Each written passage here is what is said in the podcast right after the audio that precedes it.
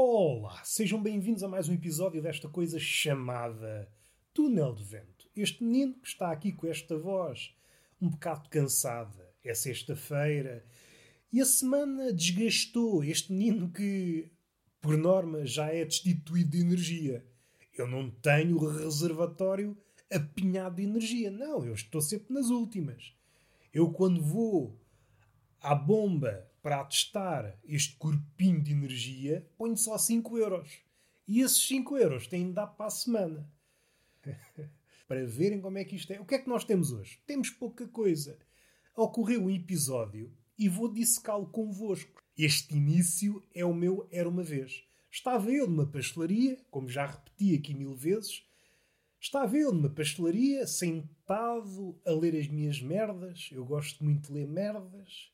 E eis que alguém diz um olho no burro e fica um silêncio sepulcral. Ficámos todos a olhar uns para os outros e a situação adensa-se porque nas imediações estava um cigano. Houve ali uma tensão. É como se o tempo ficasse em câmara lenta nós comunicássemos telepaticamente uns com os outros. Não me digas o resto da expressão. E aquele silêncio ficava cada vez mais profundo. Vá lá que não mexi. Se tivesse dado um passo em frente, tinha caído para esse abismo formado pelo silêncio. Ninguém se atrevia a dizer uma única palavra. E não estou a criar uma cena de cinema. Não, meus amigos, isto foi a realidade. Estava aquele burburinho típico Pastelaria, então como é que isso vai? O Benfica? Cada um na sua mesa a fazer o seu debate caseiro. Entretanto, a senhora da pastelaria diz um olho no burro. Silêncio. Muitas vezes se diz que o silêncio absoluto é uma coisa teórica. Há sempre qualquer coisa a zunir. Um inseto, um ruído fundo. Por muito imperceptível que seja. Suspeito que assisti pela primeira vez na história humana e na história do mundo o silêncio absoluto. Não se ouvia nada. Os corações das pessoas que estavam na pastelaria, eu incluído, mas comigo não é de admirar. Eu tenho um coração frio, meu coração não bate. Todos os corações pararam. os pássaros que estavam lá fora a cantar calaram-se. As abelhas que estavam zzz, pararam também. Estava um cão a ladrar, parou. A caravana que estava a passar parou também o mundo parou à espera do que seguia. Aquela segunda parte de um olho no burro, o outro no cigano, essa parte tinha uma tensão. Toda a gente sabia o perigo que era expressar esta segunda parte. Estava tudo tenso, estava tudo à espera do desenlace. Tu queres ver que o mundo vai acabar aqui? E toda a gente entrava nesse silêncio. Estávamos engalfinhados neste silêncio. Mas será que há escapatória? Será que é preciso dizer? Porque nós sabemos a segunda parte. Basta alguém dizer um olho no burro, silêncio, nós sabemos completar a frase. Não é preciso ter a quarta classe bem feita. E acrescente-se, como há pouco disse, estava lá um, estavam duas ciganitas a vender perfumes. Ora, o que é que sucedeu? O homem branco privilegiado, atacado pela culpa, anteriormente, antes desta frase, que foi deixada a meio, não se interessava pelos perfumes das ciganas, começaram a interessar-se.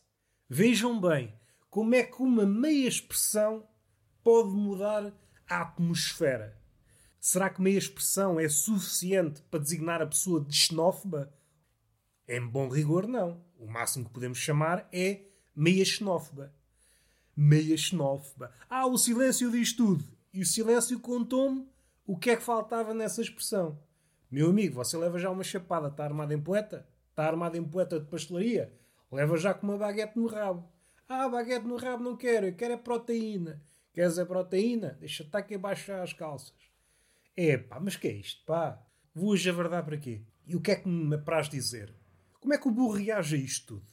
Está sempre associado a estas coisas. No fim de contas, olha-se muito para o lado do cigano, tece considerações acerca desta expressão, mas nunca se perguntou a opinião do burro. Será que o burro gosta de estar associado a estas expressões de pendor xenófobo? Não sei se gosta. O burro está na dele, está ali a pastar, está a pastar ou então está em Monchique a servir de banco, a servir de banco para turistas. Eis o destino do burro. O burro, que em tempos andava de um lado para o outro, ajudava o homem na agricultura, hoje serve de banco para turistas. O turista é pá, um turista estrangeiro.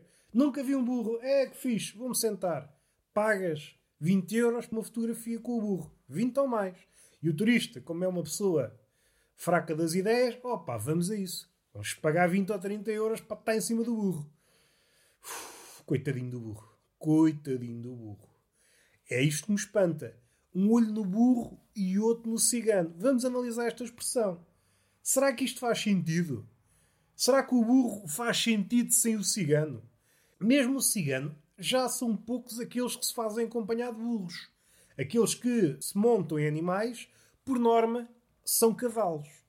Ora, se quiséssemos ajustar a expressão para terrenos mais reais, seria um olho no cavalo e outro no cigano.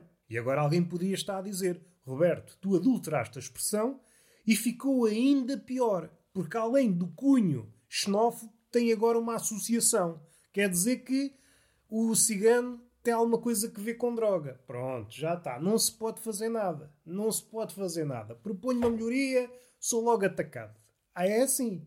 É assim, está bem, está bem. A questão é, vamos supor que estamos a pensar nesse cigano que está associado ao burro. A questão que se coloca é, será que um olho no burro e outro no cigano não será uma má gestão de recursos? Será que só com um olho não conseguimos olhar para o burro e para o cigano? Se o cigano estiver em cima do burro, basta um olho. O outro pode ser para escrever poesia. E aqui entramos nos terrenos de Camões. Será que o Camões podia utilizar isto? Só tem um olho, um olho no burro e o outro na cegueira. Do outro não posso fazer nada. Camões, por exemplo, nunca podia ser o autor deste dito. Um olho no burro e outro no cigano. Ele só tinha um olho. Tem uma epopeia, sim senhor, os Lusíadas, dono de uma lírica que sim senhor, dono uns sonetos, provavelmente o melhor grupo de sonetos de toda a literatura, sim senhor, agora para expressões desta índole. Pá, não está capacitado. É preciso dois olhos. Vamos respirar fundo e fica este apontamento acerca do burro. O burro a pensar, ponham lá outro animal, estou farto, está associado a isto. O burro é uma espécie de ativista que, quando se aproxima destes terrenos, não se quer associar. Tem uma reputação a manter, melhor dizendo. É um burro influencer. O burro influencer não gosta de estar associado a coisas negativas. Estraga-lhe a imagem. O burro tem de arranjar um agente. Um agente que promova o burro junto às pessoas que fabricam estas expressões. Não posso estar associado a isto. Faz favor de pôr outro animal. Vamos respirar fundo. E voltando ao cenário, a segunda parte não foi dita.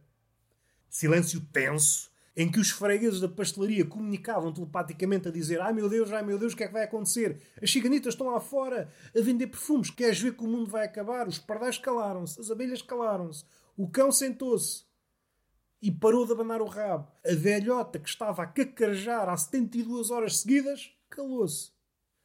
Milagre.